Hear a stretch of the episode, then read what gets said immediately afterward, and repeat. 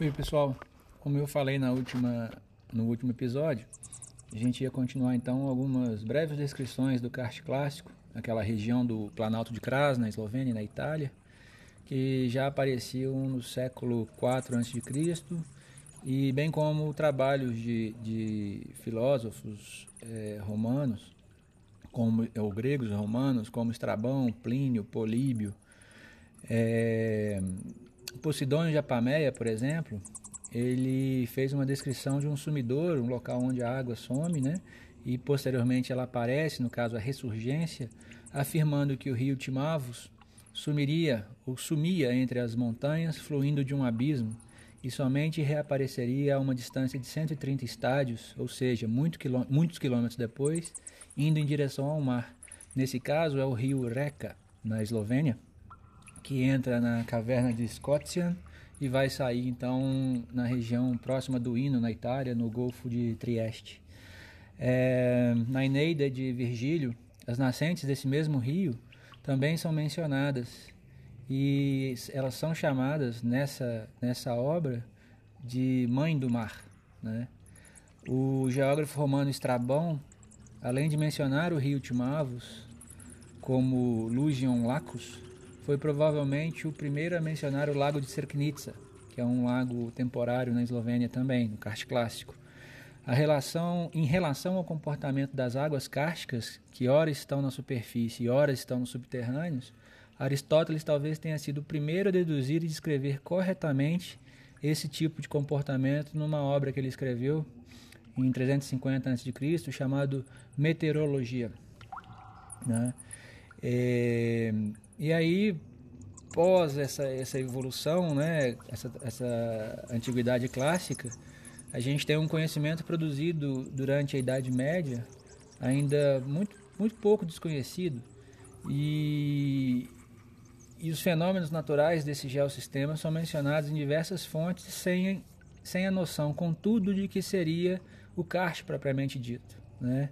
A gente tem uma multiplicação de relatos fantasiosos embora em certos, certos casos seja possível identificar algumas tentativas de teorização. Em, em 1535, na Alemanha, tem a publicação de um, de um, livro dedicado totalmente a uma caverna, e em 1590, a, publicada a primeira teoria de espeleogênese, ou seja, de, de, de formação, de, de, como uma caverna se formou, né, a gênese de uma caverna. E esse, essa teoria estava relacionada às cavernas vulcânicas do Monte Etna, na Itália. É, claro que não é o karst, porque é uma cavidade, é um tubo de lava, né, mas é uma cavidade natural subterrânea, o, o que muitas vezes leva uma pessoa a pesquisar o karst, né, conhecendo uma feição é, é, como uma caverna, embora essa do, do no, na, na, lava, né, no, no tubo de lava não seja, tá? É, em 1648, Ulisses Aldrovandi empreende esforços significativos para descrever tudo ou quase tudo que pudesse ser encontrado no subterrâneo. E ele reuniu na, na, fragmentos de espelhotemas que ele encontrou em cavernas próximas a Dubrovnik, na Croácia, e em Bolonha, quando ele fez as suas pesquisas em 1582. Essa obra está digitalizada na sua íntegra na, pela Universidade de Bolonha e a gente consegue acessar essas cerca de 992 páginas. É bem interessante o, o registro histórico. Ainda durante a Idade Média, ao longo do século XVI, é, nota-se o crescimento do interesse pelo kart como um sistema complexo, e por essa razão a gente costuma dizer, no caso do professor Krantz, em 2010, ele afirma que seria uma, um início de uma cartologia, embora ainda embrionária. Né? Uh, na cartografia, a tábua de Poitinger mostrava indícios desse, de assentamentos humanos na região do Kart Clássico. Né? Uma espécie de turismo cultural teria surgido na região do Planalto de Kras, ainda que de forma primitiva, claro, mas por meio da caverna sagrada em 280 depois de Cristo e na caverna de Landar por volta de 888 depois de Cristo. Né?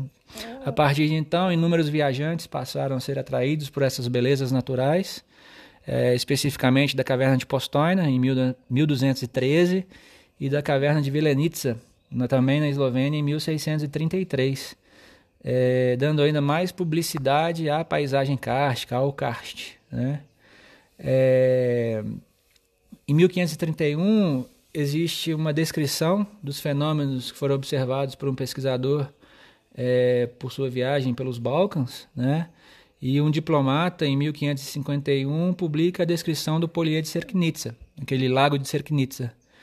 A importância do lago ela é, é tamanha que em diversos mapas de, de, cartógrafos consagrados, como Lasius, Ortelius, Mercator, é, o lago ele é, ele é exagerado em tamanho, né, na representação de tamanha a, a magnitude, imponência dos fenômenos, etc.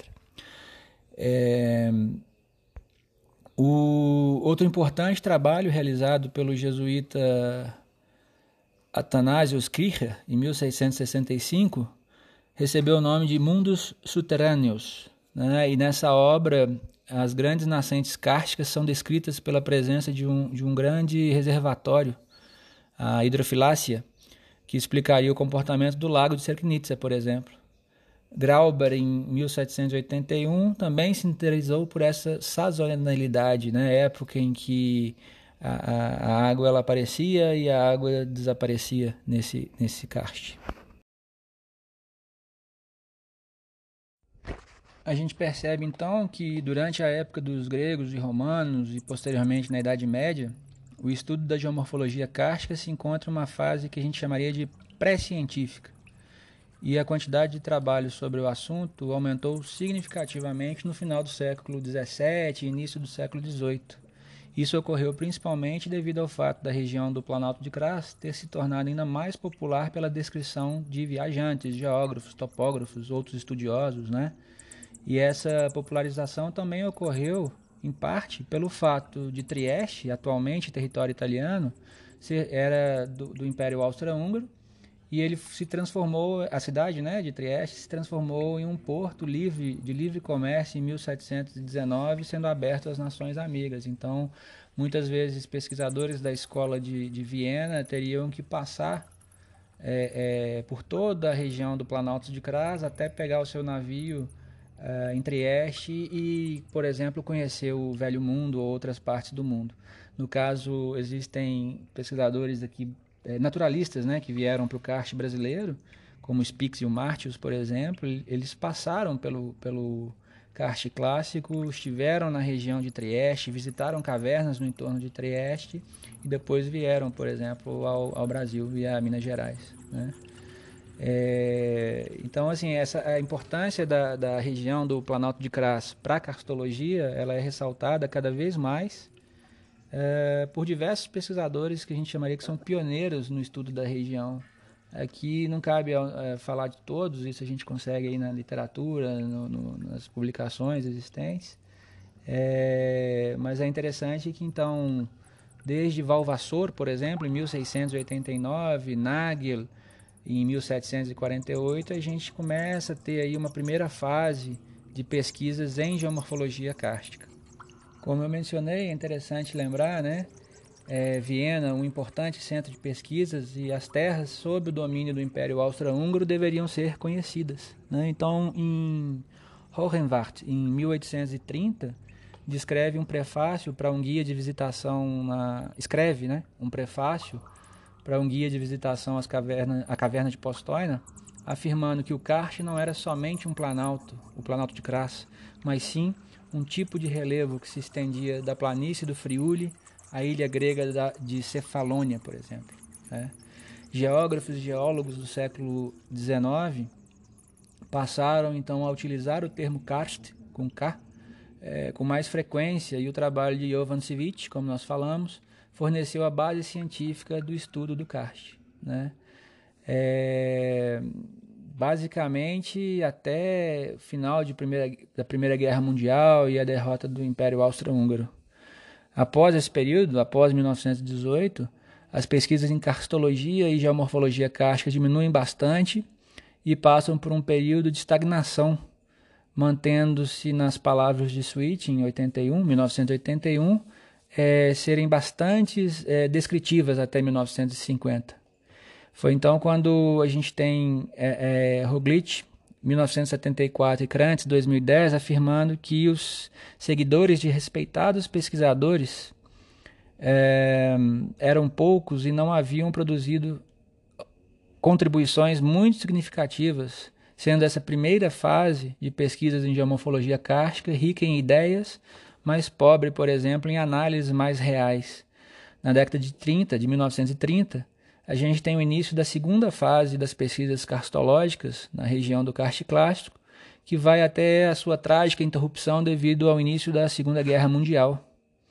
E felizmente, após a Segunda Guerra Mundial, as pesquisas são reativadas e o desenvolvimento científico geral, pelo qual vários campos científicos pass passaram, acaba por beneficiar a karstologia.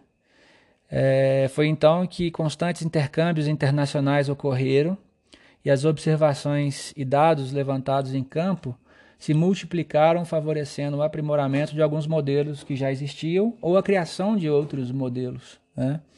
É, as novas descobertas do campo da química analítica, por exemplo, melhoraram os estudos de homofologia cárstica. É, em 1960, dedicou-se às diferentes fases químicas na dissolução em profundidade do, do, do sistema kárstico fato que acabou culminando nas suas teorias sobre a corrosão de mistura, por exemplo. Em escala mundial, Corbel, 1959, tentou compreender a dissolução dos calcários. Para ele, uma vez que o CO2 é menos solúvel em altas temperaturas, a dissolução dos calcários deveria ser maior em regiões mais frias. E, contudo, Switching, em 1981, lembra que o autor havia esquecido de levar em consideração o papel da vegetação e do CO2 biogênico na evolução do sistema kárstico. Né? Além disso, as mais recentes pesquisas têm levado em consideração o fato de que o karst e as cavernas também se apresentam como parte importante do ciclo global do carbono o que é outra razão pela qual tem aumentado o interesse nas pesquisas relacionadas à ventilação subterrânea e ao transporte do CO2 ao longo dos sistemas cársticos. O papel do CO2 no karst é tão importante que em 2013 ocorreu um simpósio internacional e multidisciplinar sobre o tema, né, o simpósio sobre as, as, as fronteiras né, e, e, o, e, os car, e o carbono é, no karst, né? E os trabalhos que mais se destacaram saíram impressos na revista Acta Karstológica, que é uma importante publicação é, internacional da Eslovênia, né? do Instituto de Pesquisas do Karst da Eslovênia, do qual tenho muito orgulho de fazer parte. E isso então foi, foi destacado né, em um número especial. A quantidade de carbono independe do grau de saturação da água e não depende é, de a água estar em equilíbrio com a rocha carbonática ou não, ou com uma outra tipo de rocha. E esse será o nosso próprio próximo assunto no próximo episódio. Nós focaremos então um pouco dessa relação entre a presença né, ou a quantidade de carbono no sistema para a formação das paisagens ou dos sistemas cársticos. Obrigado, gente. É, se você gostou, curta, divulgue nosso trabalho.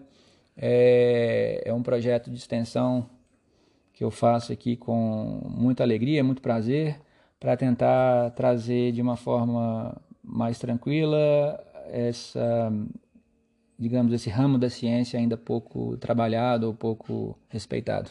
Um abraço a todos.